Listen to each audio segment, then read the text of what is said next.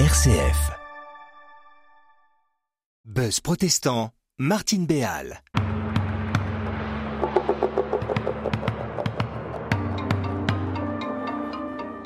Bienvenue, chers amis, dans le buzz protestant où l'Église protestante unie d'Orléans vous invite cette année à parcourir le texte biblique sur le thème des animaux, lesquels sont présents de la Genèse à l'Apocalypse.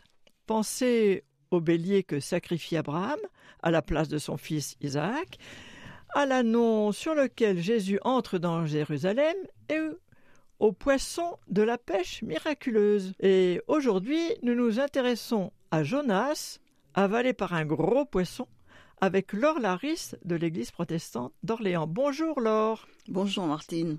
Laure, le personnage de Jonas est très connu à cause de son séjour de trois jours dans le ventre d'un gros poisson. Mais qui est Jonas et quelle est son histoire?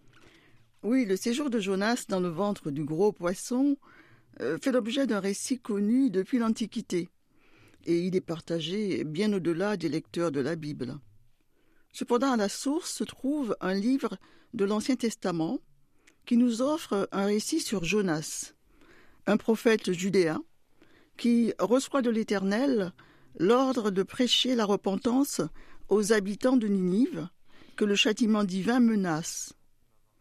Mais le récit relate que, contre toute attente, Jonas se refuse à mettre en œuvre la mission qui lui est confiée. Aussitôt l'ordre reçu, il ne prend pas la route vers l'est pour aller à Ninive, mais il descend au port de Jaffa, où il embarque dans un bateau qui se dirige vers Tarsis, dans la direction ouest totalement opposée, pour rapidement se situer. Jonas ne va pas vers les bords du Tigre en Irak, où se trouvait Ninive, mais vers Tarsis, un lieu antique que l'on situe au loin à l'ouest de la Méditerranée. En résumé, Jonas désobéit à l'Éternel, il fuit et doit affronter une tempête pendant la traversée en route vers Tarsis. Convaincu que sa désobéissance est à l'origine de la tempête, il sera, à sa demande, jeté à l'eau par l'équipage du bateau. La tempête se calme aussitôt, mais Jonas, avalé par un gros poisson, se retrouve au fond de la mer. Il prie l'Éternel et obtient sa délivrance.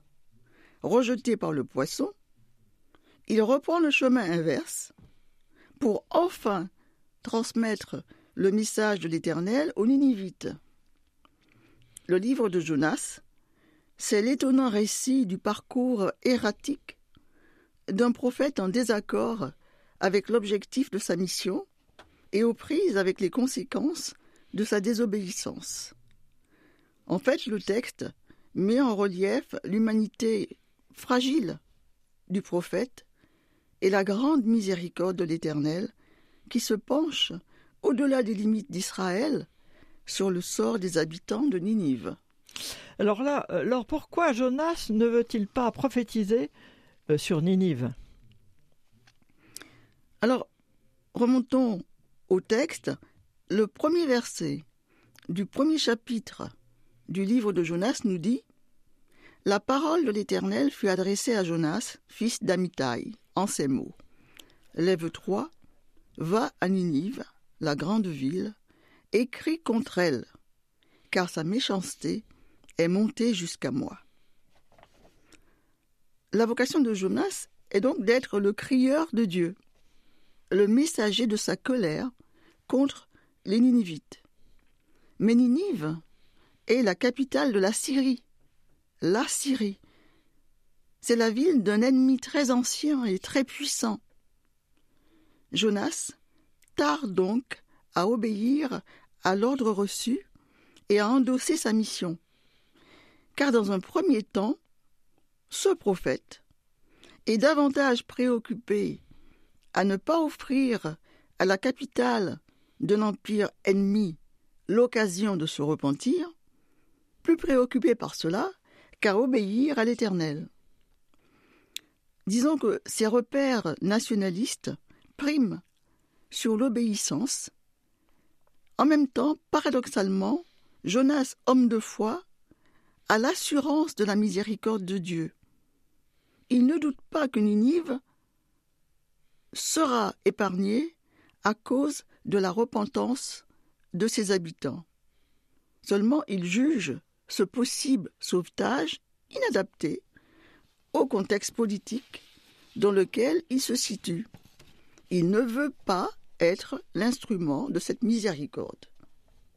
Jonas se rebelle car il est mal à l'aise avec la mission qui lui est confiée envers un peuple étranger et ennemi historique d'Israël.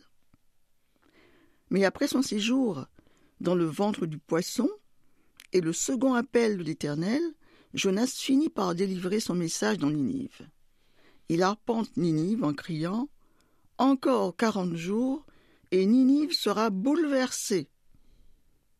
Et il contribue malgré lui à la repentance de Ninive et à sa préservation de la colère divine. Alors là, on pourrait penser aussi que le message de Jonas est une parole de Dieu qui ne s'accomplit pas. Oui, une lecture, euh, disons, rapide pourrait laisser penser que l'oracle de Jonas est une parole de Dieu qui ne s'accomplit pas, puisqu'en effet le prophète annonce la destruction de Ninive, laquelle n'a pas lieu. Cependant, une autre lecture est que le message prophétique de Jonas est un avertissement ayant porté son fruit, à savoir la repentance de ses destinataires, bien qu'ils fussent étrangers au peuple d'Israël. Et c'est par cela même que le livre de Jonas offre un puissant message spirituel sur la miséricorde de Dieu et les potentiels effets de la repentance et sur l'universalité du salut offert à tous les peuples. Alors comment Jonas en arrive-t-il finalement à accomplir sa mission? Et alors, que se passe-t-il? Dans le ventre du gros poisson Alors le ventre du poisson est le lieu du retournement de situation. En l'occurrence, le ventre du poisson est le dernier lieu où pouvait conduire la chute sans fin de Jonas.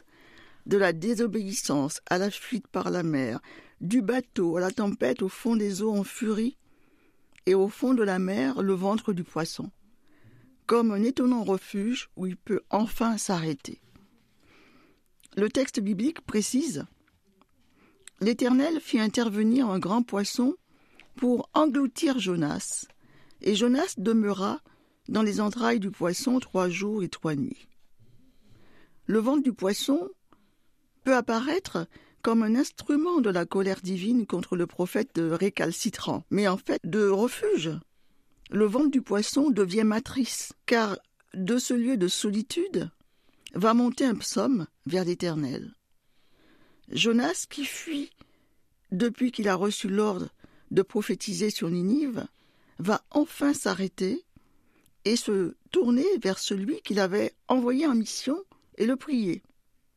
Le ventre du poisson devient un lieu de recueillement, où Jonas exprime sa détresse, en même temps que sa fidélité.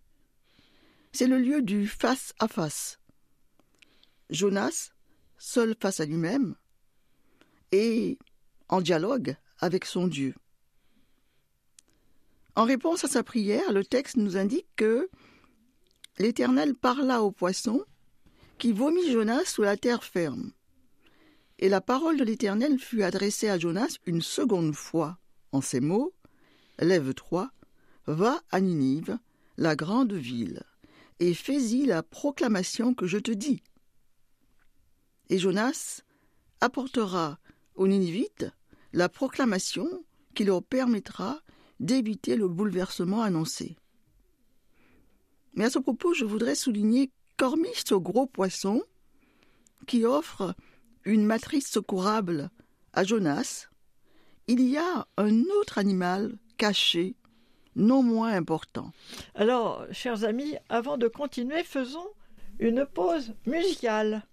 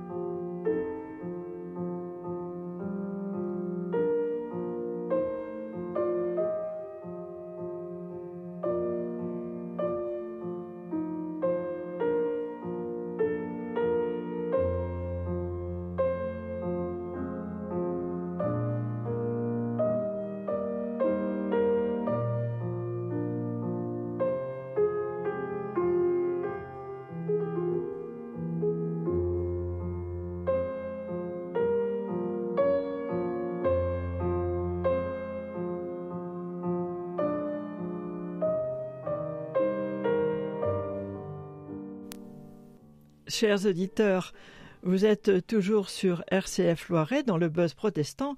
Alors Laure, avant notre intermède musical, vous évoquiez un animal caché. Et lequel? Il s'agit de Jonas lui-même, dont le nom hébreu veut dire colombe. La colombe, un symbole biblique bien connu, symbole d'espoir et de paix. Après le déluge, Noé envoya une colombe chercher la terre.